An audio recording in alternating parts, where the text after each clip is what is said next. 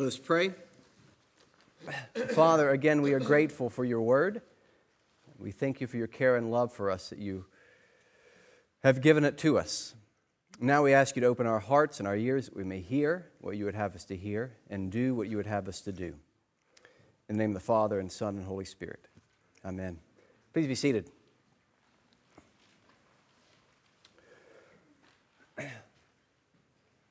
Almost every class at St. John's College begins with an opening question.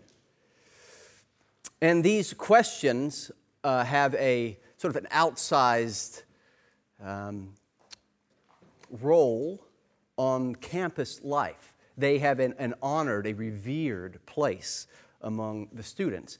When it comes to social small talk among the students, uh, we, we wouldn't talk about the weather. We wouldn't talk about the score of, of last night's ball game. We would talk about last night's opening questions. They were that important. When we talked to each other, we would talk about the opening question from last night's seminar. The main purpose, of course, of these questions was to jumpstart conversation. We had two and a half, three hours worth of talking together. It's a good way to get things started. And hopefully, if the question was good, conversation would flow for the next three hours. But any question worth its salt did more than just start conversation. It highlighted the tensions and struggles that the text dealt with. In fact, the tension and the struggles that made this text worth considering. Indeed, a great opening question immediately filled the room with tension, sometimes intense tension. Because it brought to the surface questions of life, not just a text, of life, questions that we knew were important, but had long been buried or ignored because they were difficult or painful to ask, or perhaps because too much hinged on their answer. The questions open not up just the text, but life and our place in it. And a good question was followed by periods of silence because we were intimidated by the question. If these questions asked by tutors at a quirky college could intimidate students, how much more questions asked by God? For his questions certainly did more than generate conversation, or they were more than attempts to gather information.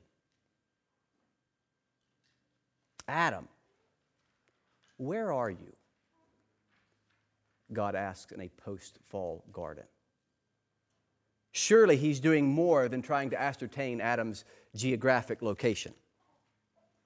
He's asking the question that Adam desperately wants answered but is deathly afraid to ask. Now that I have sinned, where am I? Where am I in relation to God? Where am I in relation to Eve? Where am I in relation to creation? Where am I in relation to life?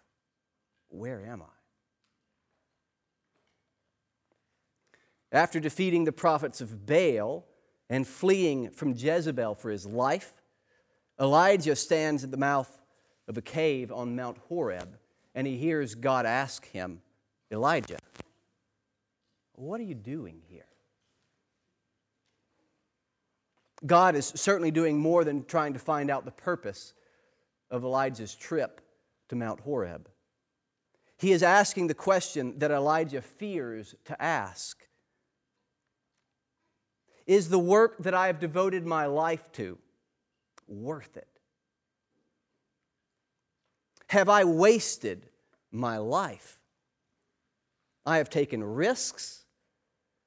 I have suffered deprivations. I have been hated. I'm being hunted down for the sake of the worship of God. And here I am the only one who loves God. Is any of this worth it? What am I doing here?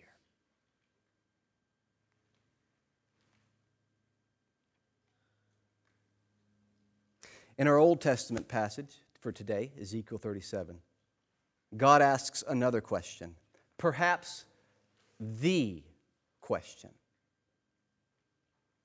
Israel is in captivity because of its sin. The exile and diaspora has separated the Jewish people from its home and from its worship in Jerusalem. This is a form of death.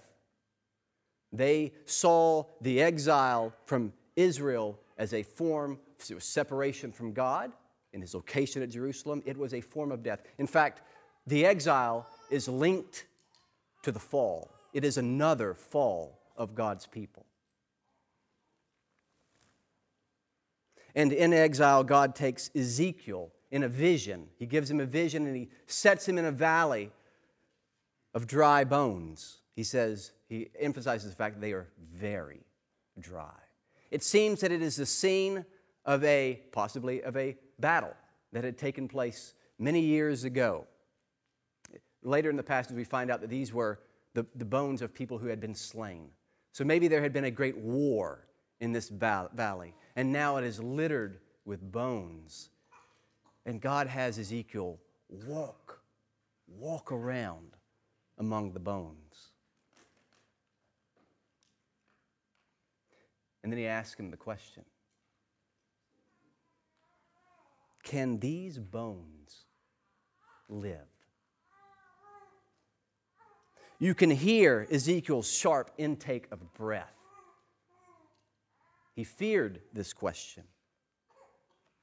Can a people humiliated and destroyed be restored? Can a person decayed by sin experience life again? Is death so final an end that we have nothing more to look for than a few moments of happiness, too often marred by trouble, and the improbable hope that our memory will somehow endure through some work that we do that will last beyond our time? Or can these bones live? To answer yes seems simply too fantastical. To answer no is unbearable. And so Ezekiel throws himself upon the mercy and omniscience of God. And he says, O Lord God, thou knowest. But God does not answer him directly. He does not give him a yes or a no. Instead, he gives Ezekiel a task Go and prophesy over the bones and say, Dry bones, dry bones, hear the word of the Lord. Now, I will note that hearing the word of the Lord God or any other word is not something we generally find to be within the realm of possibility for dry bones. It's an awkward task, an odd thing to ask. But he says, Prophesy to the bones and say, Dry bones, hear the word of the Lord God. I will put flesh and sinews and skin upon you, and I will put breath in you, and you will live, and you will know that I am the Lord God. Ezekiel obeys, and in this valley full of dead bones, he prophesies and says what the Lord God has told him to say. say. And what follows is an incredible scene, but not quite a scene. We, it is described to us not by sight, but by sound. There is a great rattling of bones, a rushing, a shaking,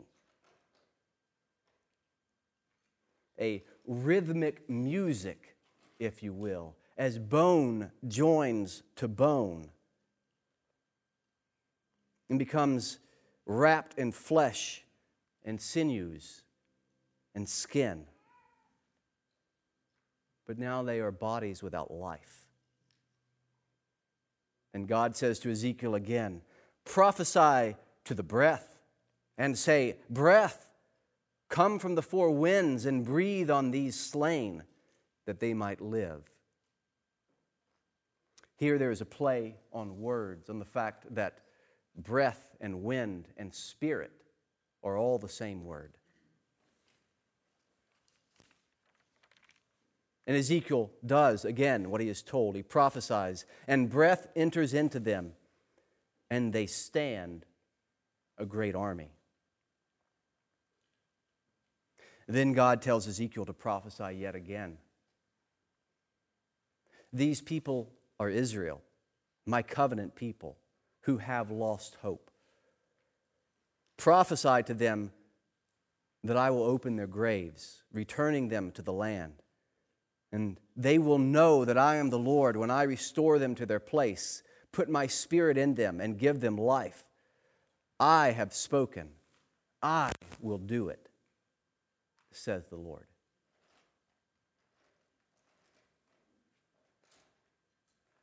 It is a rather difficult question God has asked can these bones live? And he gives a fittingly dramatic answer to the question. not just telling him, but showing him what he can do. Just before we began Lent, the Sunday before Lent, the lectionary gave us a look at the Transfiguration, an appropriate look, as the Transfiguration was said to happen 40 days before the crucifixion, and giving the disciples a glimpse of the glory that they would need to carry with them through the difficult days ahead, giving us also a glimpse of God's glory before we enter into the wilderness, giving us hope through our journey in Lent. We are now also on the eve of the most intense part of this journey through Lent. Next week is Palm Sunday, and we will begin our walk through the week of Christ's passion. Before we follow Jesus to the cross, we are in Ezekiel presented with the enormity of the question that is being asked next week. Can that which is long past languishing, long past the frantic struggle of desperation, that which is settled into a dry and dusty hopelessness, can it be touched by the breath of life? Is there hope? The immediate context of Ezekiel is the resurrection of the people of Israel and their restoration in the land. But the church has not been wrong to extend this question can these bones live to other areas of death in our life, such as the leprous death of our own souls in sin, those our souls and those we love, or the finality of the death of our bodies. Can those bones live?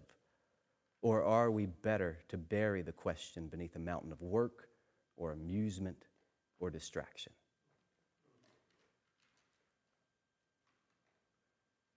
Ezekiel tells us we need not fear going into the hard questions of Holy Week.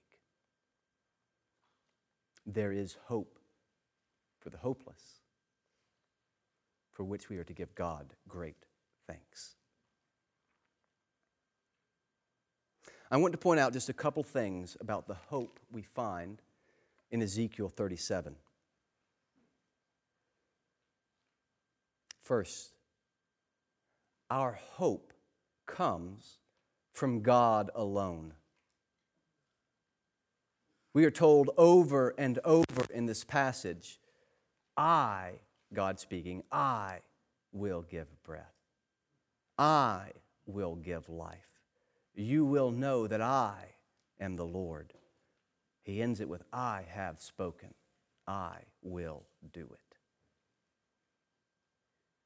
The account of forming the bodies, a lifeless body, and then breathing upon them to give them life, is a clear reference to Genesis 2, when God first forms man and breathes life into him.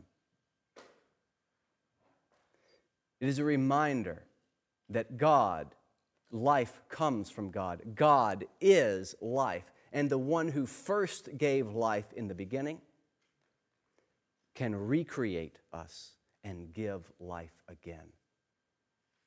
He is life and he shares that life abundantly. Nothing, no death is beyond his scope, his help. He can give life.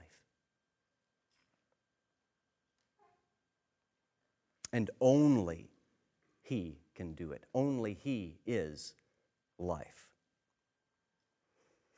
There are many things within the realm of fallen nature that we hope will give us hope. The incredible advances of technology and science seem to offer hope. Just give it enough time, and science and technology will give us everything.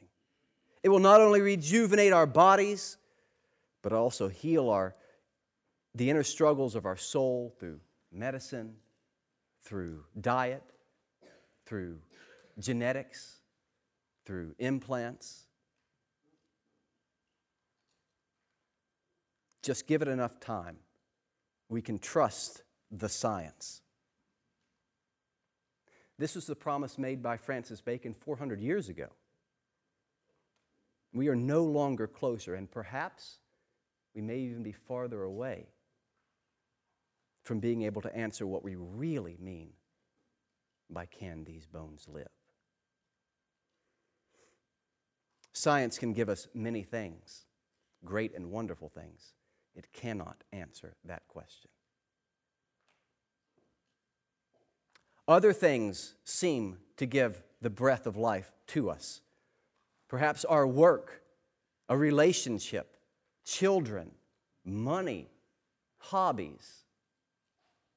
These things seem to animate our bones. But these things can only animate our bones by making them feebly dance like lifeless puppets upon a stage. They cannot truly give us life. The giving of life comes from the one who is life, God Himself. And so we must come to him for life, and we must come to him his way. Israel in exile, and indeed all of mankind, reaches the point of being dry bones because they did not believe as he had told them to believe or do as he had told them to do. Life is there. And he says, Come to me and receive it in the way I tell you to come and receive it. Our hope comes from God alone. Secondly, and seemingly paradoxically, in restoring life to mankind, God works through mankind. Said that Ezekiel is not given an answer, he's given a task. In fact, he's given three tasks. God continually, progressively heals and restores life and gives life, but he does it by telling Ezekiel three times to go and prophesy. Prophesy to the bones, prophesy to the, the bodies that are lifeless, prophesy to the great army that now stands before you. God does not give us the ability to save ourselves or others, but He does choose to work through His creation, His people, to do His work on earth. Now, that seems incredibly foolish incredibly risky. Wouldn't it be much safer if God just did it all himself supernaturally? Without deigning to entrust things to fallen and broken human beings? Our psalm says, If you were to count our iniquities, O Lord, who would stand? But he does. But there is hope not just in the fact that he works through fallen human beings, in the fact that God Only God can save. And He works through humans. We have great, great hope and rest, not just in Easter that's coming, by, coming soon, but in Christmas. The fact that there was a human being that God did His work through who was not just a human being, but was fully God and fully man. And thus, from the very beginning, the church has says this tension, this incarnation of Jesus Christ as fully God and fully man is the only hope of salvation. God works through his creation, through humanity. He works through his Son who is human and God. And that brings salvation to us. And then, and then, as Christ came and as we will celebrate, he died and was resurrected and returned to the Father, he sent us his Spirit, the Spirit we find in Ezekiel 7, animating, animating rejuvenating a people and making a great army. And Jesus' promise was, I will send my spirit who will lead you in all truth. And you will be my people. And you will make me known. And you will carry my salvation to the ends of the earth.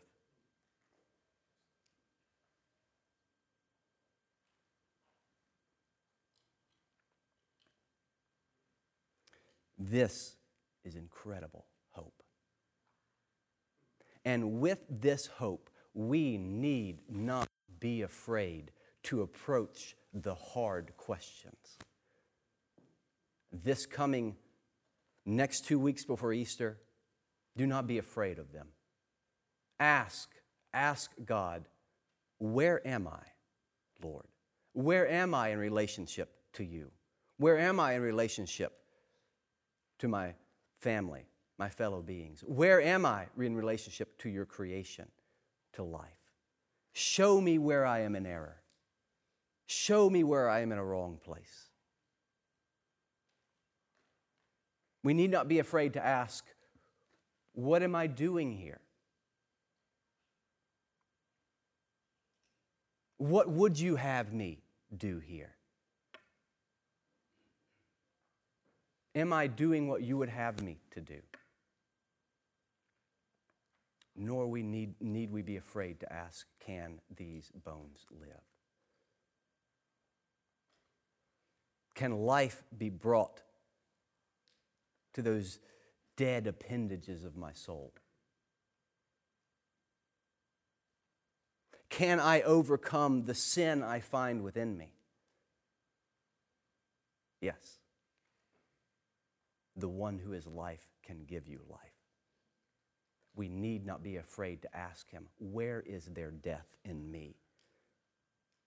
And how can you overcome it? Not seeking to put our trust and find our hope in our, in our bank account or in a relationship or in, a, in our work. Those are all fine things, but they are not life giving things. Can these bones live? Yes. Yes, they can. But they only live through God and through Christ. In the name of the Father, and the Son, and the Holy Spirit.